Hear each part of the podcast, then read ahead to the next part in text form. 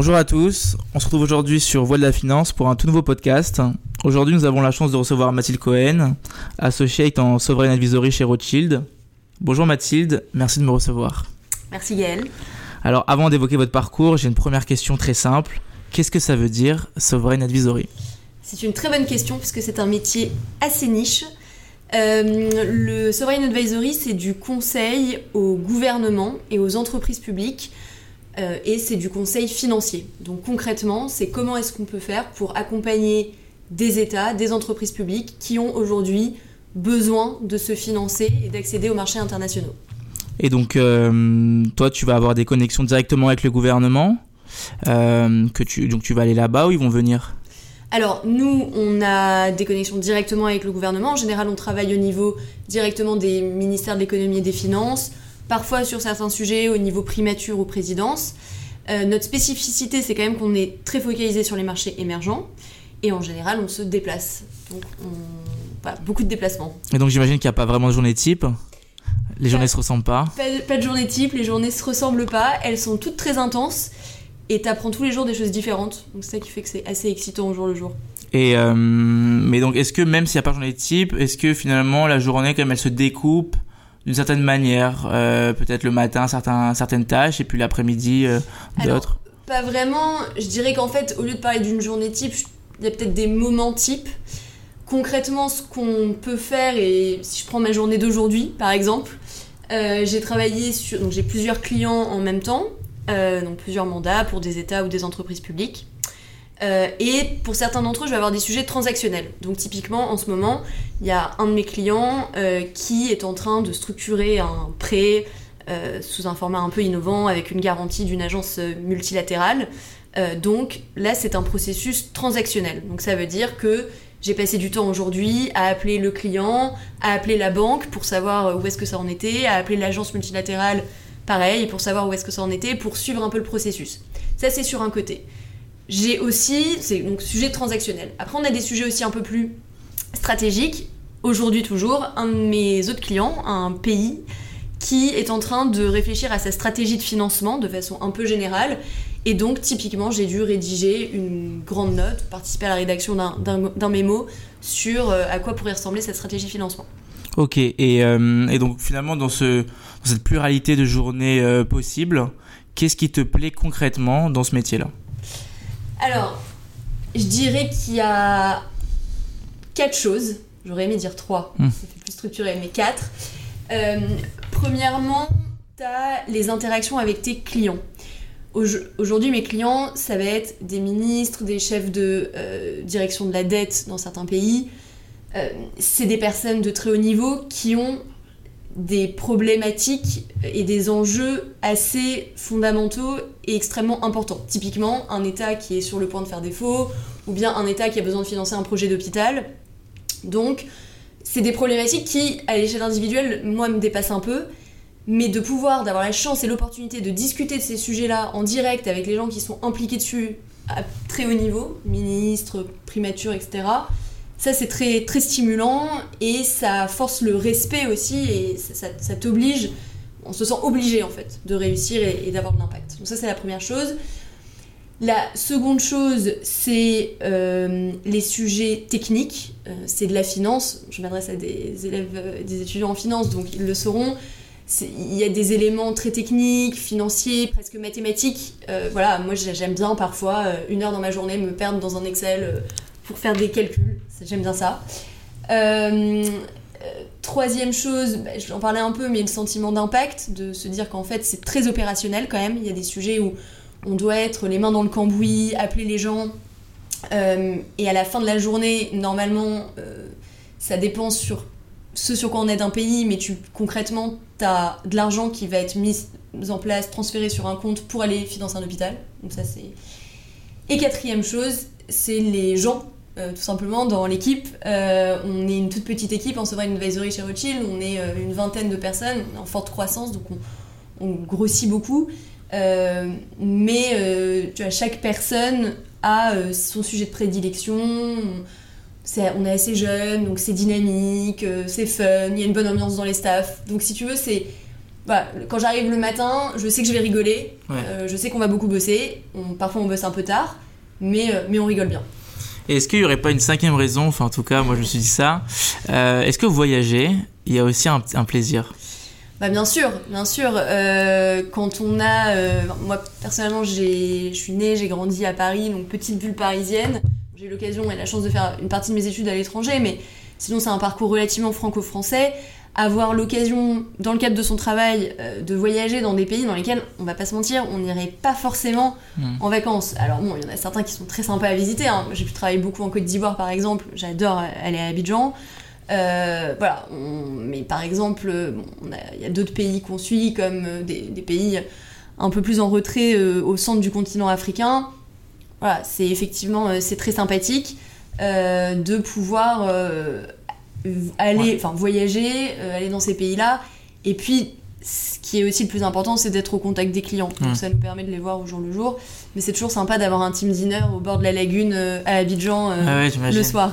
Bon là, j'imagine que ceux qui nous écoutent se disent incroyable ce métier. Euh, et donc du coup, qu'est-ce qu'on fait? C'est quel a été ton parcours pour arriver à, ce poste aujourd'hui? Et peut-être que tu peux remonter. J'ai vu que tu as fait une prépa. Donc vous avez commencé à cette époque-là. Bah écoute, donc effectivement, j'ai fait une prépa scientifique, PCSI PC. Euh, donc je me destinais au début à être ingénieur. je sais pas si c'est un grand mot, ingénieur en France, ça veut pas dire grand chose. Clairement, je me voyais pas construire des ponts, mais voilà, c'était. En tout cas, je, me voyais bien faire quelque chose de. Je sais pas, un peu concret, mais bon. Euh, je suis. Donc, euh, suite à mes années de prépa, donc deux ans de prépa, j'ai intégré Polytechnique. Euh, à Polytechnique, j'ai rapidement su que typiquement tout ce qui était physique, chimie, mathématiques fondamentales, c'était pas pour moi. Et euh, je me suis assez rapidement orientée vers des cours plutôt d'économie. Euh, donc on avait la chance d'avoir des cours d'économie euh, plutôt théoriques, je crois en deuxième année, deux ou troisième année. Et en troisième année, on avait aussi des cours qui étaient en partenariat avec HEC, euh, d'un côté avec Sciences Po. Donc avec Sciences Po, c'était plus des cours d'économie, euh, enfin de, politique publique, de politique économique. Avec HEC, c'était plus des cours de finance. Donc moi, j'ai un peu fait du pick and choose, je savais pas vraiment ce vers quoi je m'orientais. et en fait, ce qui est assez marrant quand je, quand je repense à ce parcours, c'est qu'en fait, j'ai toujours su que ce que j'aimais, c'était au fond ce qu'on appelle l'économie du développement. Donc, euh, euh, ce qui m'intéressait, c'était les problématiques des marchés émergents, euh, du développement économique de, ces pays-là. mais je pense que j'avais aucune idée de concrètement ça donnait quoi comme métier, d'aimer ça. Et donc, j'ai eu la chance, en fait, à la fin de ma scolarité à l'X, de faire mon stage de fin d'études à la Banque mondiale, où j'ai fait de la recherche en économie. Euh, et donc là, ça a été un peu un. Ça m'a ouvert en fait à ce qu'était le monde professionnel dans le domaine de l'économie du développement et à ce à quoi ça ressemblait, quelles étaient les opportunités. Euh, c'était un stage absolument incroyable. Euh, j'ai beaucoup aimé le fait de faire de la recherche, mais j'ai beaucoup aimé les sujets, puisque c'était des sujets concrètement de euh, comprendre des dynamiques économiques liées à des zones de conflit dans le Moyen-Orient. Donc c'était un peu spécifique, mais hyper intéressant. Ça mêlait donc économie du développement, analyse des conflits et la sociologie des conflits et de l'économétrie pure. Mais à la fin, je me suis aperçue que si je voulais continuer dans cette voie, a priori c'était un PhD qu'il fallait que je fasse. J'avais pas forcément envie de passer X années à faire un PhD. Donc j'ai décidé de faire un master d'affaires internationales aux États-Unis, euh, toujours dans cette euh, voie un peu euh, marché émergent, en particulier Middle East et Afrique du Nord. Ok, et où ça aux États-Unis? J'étais à la Johns Hopkins University, c'était à Washington. Enfin, ils avaient un campus aussi à Bologne, donc j'ai fait un an en Italie à Bologne, très sympa, je recommande, et un an à Washington. Et ça a été, pour moi, ça a été hyper eye-opening, comme on dit, parce que j'avais passé mes premières années de scolarité dans un monde très franco-français, la prépa, l'école d'ingénieur. Tout est très théorique, tout est très problématisé. Euh, les profs sont des professeurs qui ont toujours été des professeurs, qui sont des docteurs et mmh. qui n'ont jamais quitté en fait les murs de l'école. Et tu arrives aux États-Unis et là tu as un, enseignement qui est beaucoup plus pratique. Et tes profs, c'est des gens qui bossent en fait, donc qui viennent entre 17h et 19h pour faire leurs cours. Je pense que c'est peut-être un peu le format que tu peux avoir à Sciences Po, mais en tout cas qu'on n'avait pas à l'X. Et donc, euh, après cet échange-là euh, aux États-Unis, euh, tu as commencé à travailler ou tu es reparti en cours? Non, j'ai commencé à travailler directement. je suis partie faire du conseil en stratégie chez McKinsey au bureau de Casablanca. Ok, et, et donc raconte-moi un peu cette expérience. bah écoute, ça, a été, ça a été une expérience enfin, hyper enrichissante que j'ai adorée. J'en garde un souvenir très ému.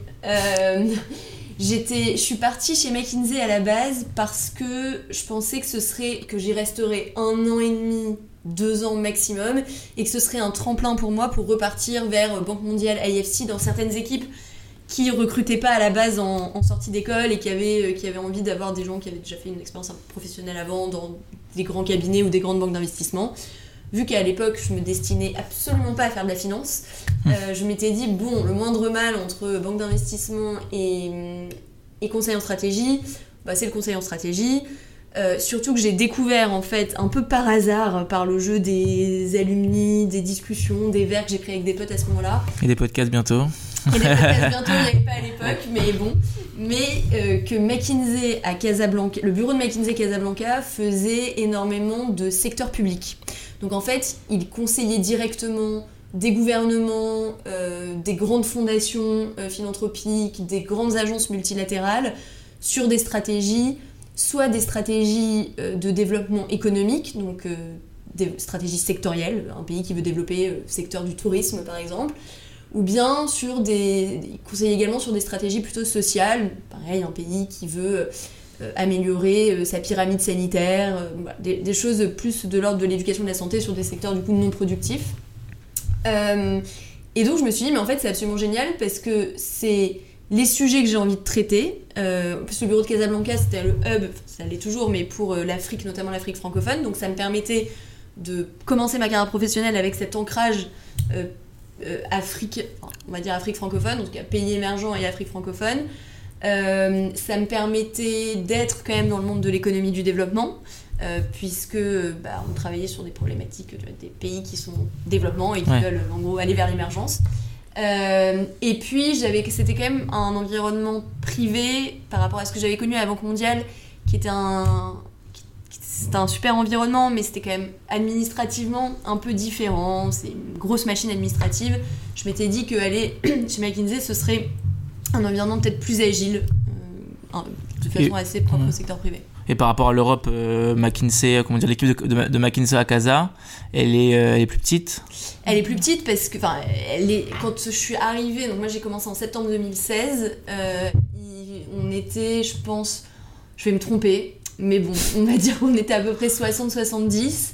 Quand je suis partie il y a deux ans, donc en juin 2021, on était 100, 110. Ah oui, ok. Donc on est plus petit à Paris, je pense. Pareil, je vais me tromper. Je pense qu'ils sont 110. Euh, pardon, ils sont 600 euh, de même. Mais peut-être qu'ils sont. Peut-être que c'est plus, ou moins, mais bon, je crois que c'est aux alentours, ouais. Aux alentours de 600, on va dire. Donc on est beaucoup plus petit. On est complètement indépendant. Enfin, McKinsey Casablanca est complètement indépendant de, de, McKinsey Paris. Euh, et en tout cas, en termes de secteur, de zone géographique euh, couverte, ça me correspondait beaucoup plus. Ouais. D'où le fait que j'ai postulé là-bas. Et donc, je suis arrivée pour faire euh, un an et demi, deux ans. Et je suis restée quatre ans et demi. Je suis arrivée en junior associate et je suis partie, j'étais chef de projet. Et donc voilà, c'est ça, maintenant après t'es partie, ouais. t'as rejoint Rothschild.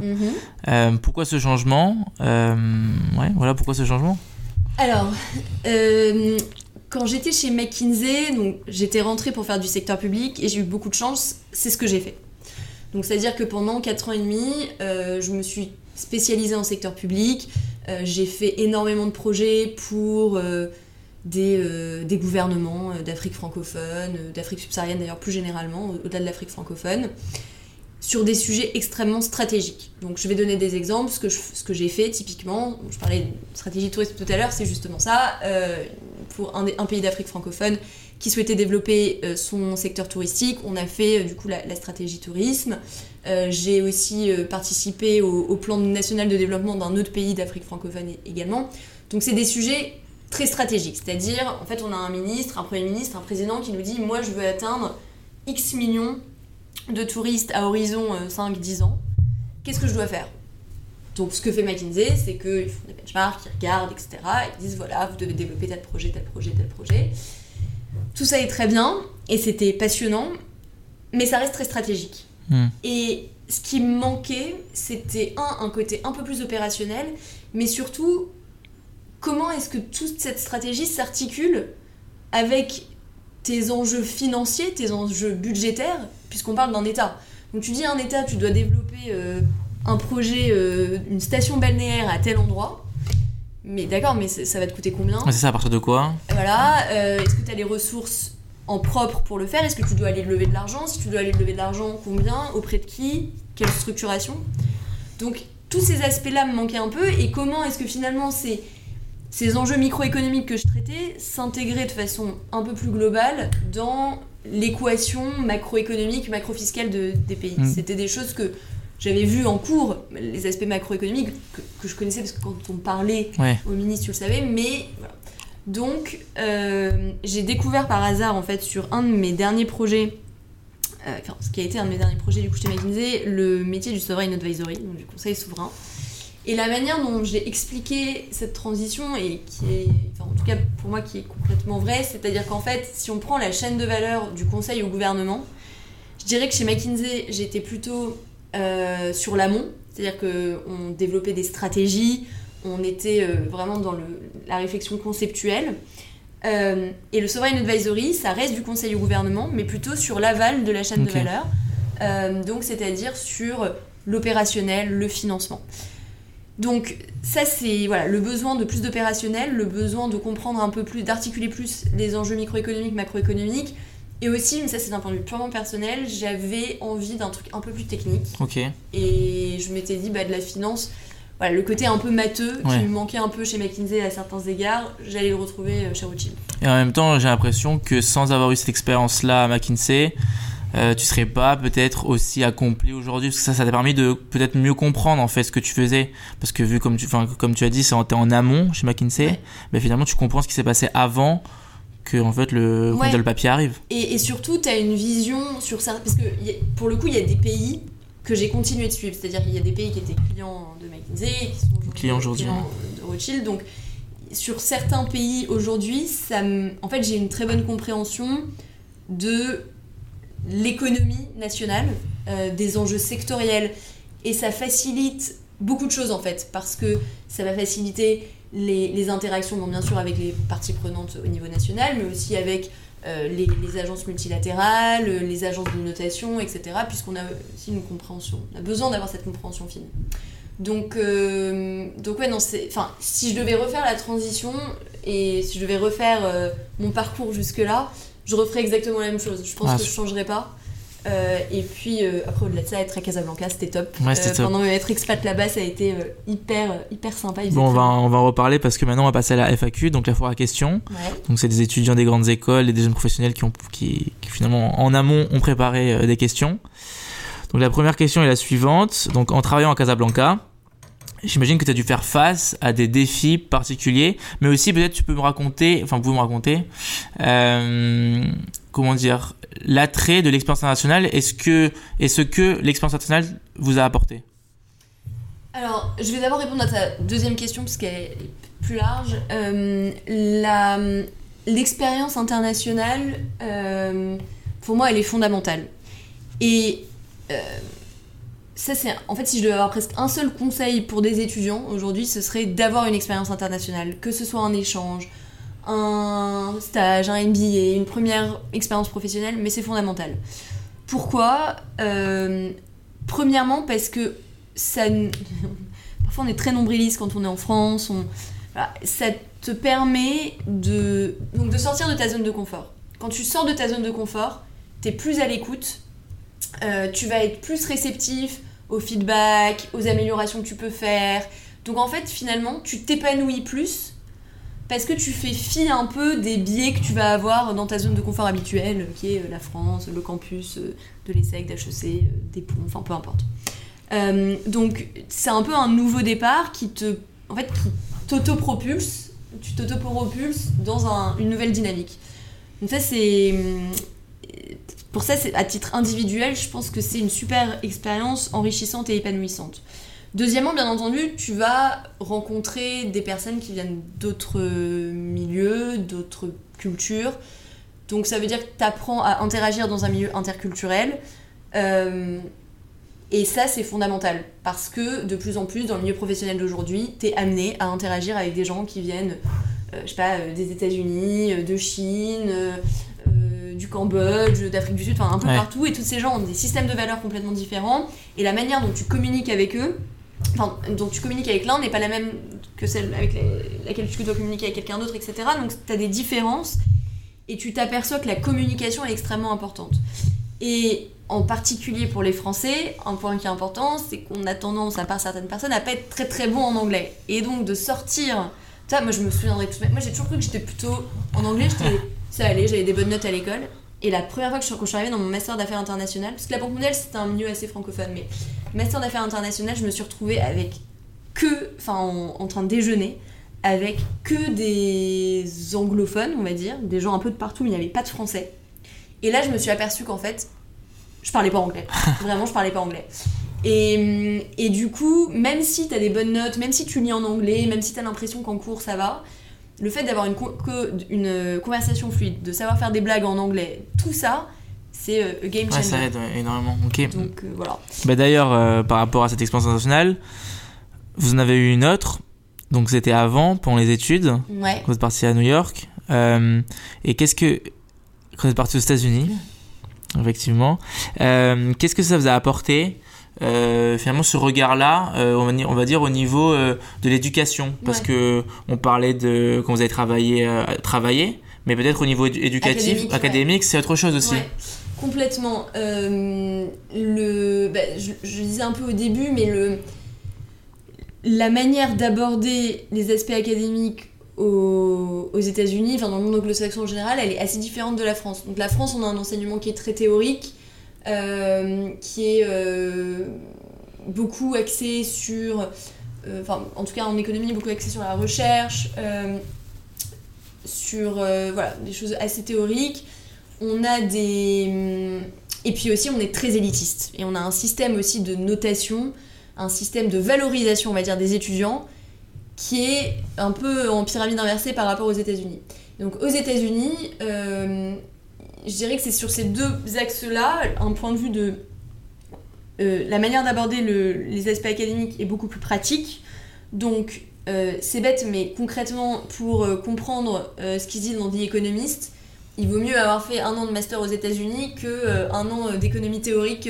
voilà, même si les deux formations sont complémentaires.